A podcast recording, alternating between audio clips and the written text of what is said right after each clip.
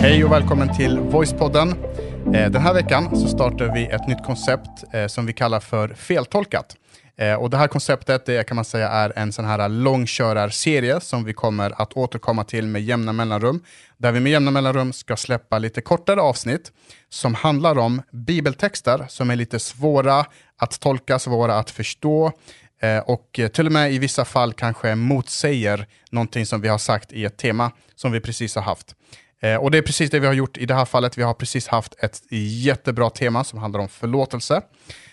Och har du inte gjort det än så gå in och lyssna på det. Det är avsnitten precis innan det här avsnittet. Så spola tillbaka lite och gå tillbaka några veckor och lyssna på det temat.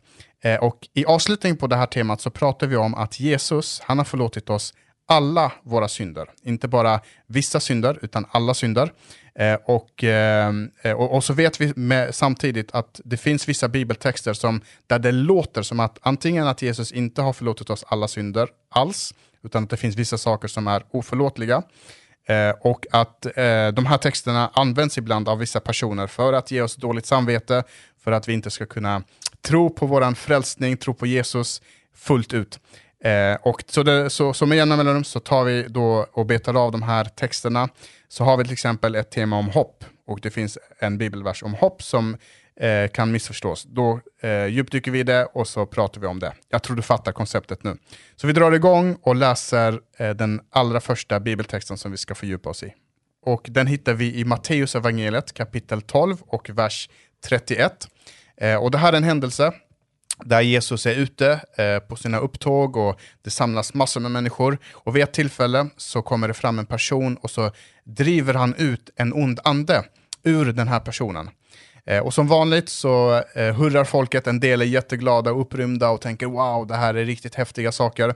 Medan en viss grupp människor blir lite skeptiska och så säger de ja men det är nog så att Jesus gör det han gör genom en ond ande, genom Beelsebul. Alltså han använder Beelsebul, de onda andarnas härskare, för att driva ut demoner. Och då svarar Jesus på den anklagelsen kan man säga. Och så säger han att men hur kan man driva ut en ond ande med en annan ond ande? Och så tar han lite olika liknelser, typ att ett rike som strider mot sig själv kommer inte bestå. Inte heller en familj som strider mot sig själv kommer inte heller bestå. I moderna termer så skulle man kunna säga att ett inbördeskrig är inte så bra för ett samhälle. Och så säger han så en ond ande kan inte driva ut en annan ond ande. Utan det är bara Guds egen ande som kan göra det. Och så säger han sen de här orden som då kan vara lite svårtolkade. Och ibland så tolkas de fel. Så säger han så här. Därför säger jag er, all synd och hädelse kan förlåtas utom hädelse mot anden.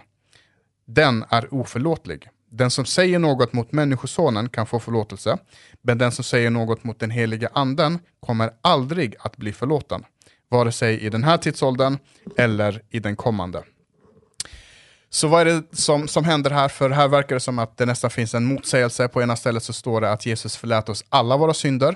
Och på det här stället så står det att vi kan få förlåtelse från alla synder förutom den här synden som handlar om hädelse mot den heliga ande. Och då är det lätt att bli lite orolig, lite bekymrad. Finns det fler synder som man inte kan få förlåtelse ifrån och så vidare.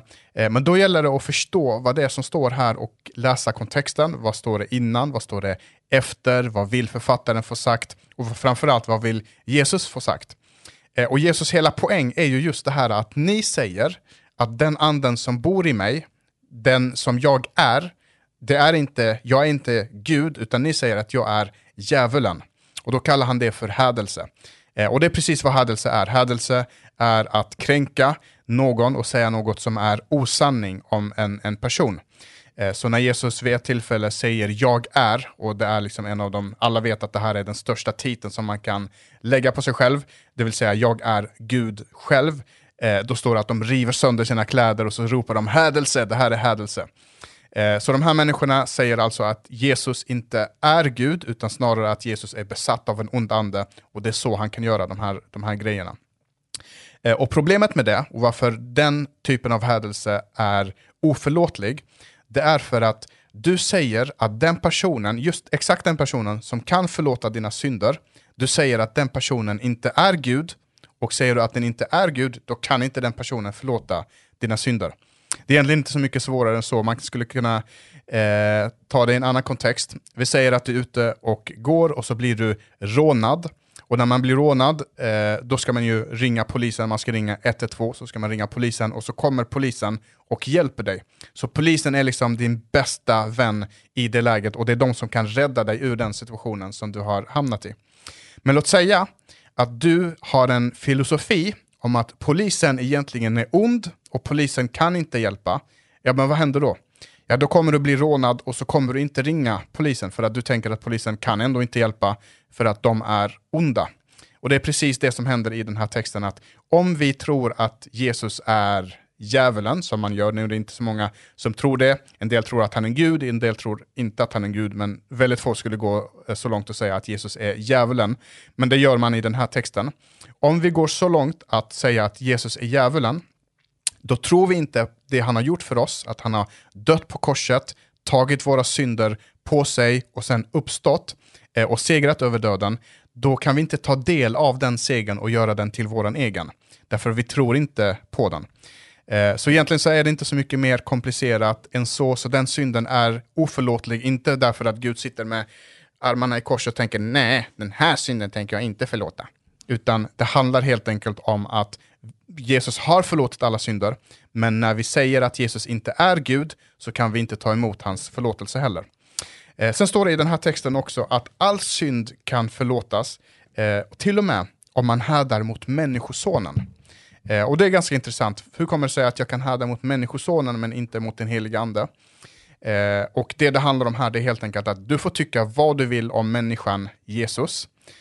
För att Jesus är 100% människa och 100% Gud. Men om du inte tror att Jesus är Gud, det vill säga du kan tycka att Jesus var en snickare. Du kan tycka att han snickrade dåliga möbler till exempel. Men om du inte tror att Jesus är Gud som klev ner till jorden i en människokropp för att ta hela världens synd på sig, då kan inte du ta del av hans seger. Du kan inte ta del av syndernas förlåtelse. Så det är det den här texten handlar om. Så du kan gå härifrån och stänga av den här videon och veta att du är 100% förlåten om du tror på Jesus, om du har tagit emot syndernas förlåtelse. Och du behöver inte vara orolig så länge du tror att Jesus är Gud och han står på din sida och han är din frälsare. Jag hoppas att det här har varit riktigt givande. Nästa vecka så släpper vi ett nytt tema om den heliga anden.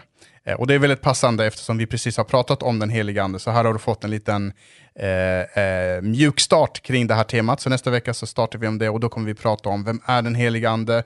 Vad gör han? Andens gåvor, andens frukter. Alla de här sakerna som är jätteviktiga för en kristen att förstå. Så vi syns nästa vecka och då är Irena med mig då också. Ha det så gott. Hej då!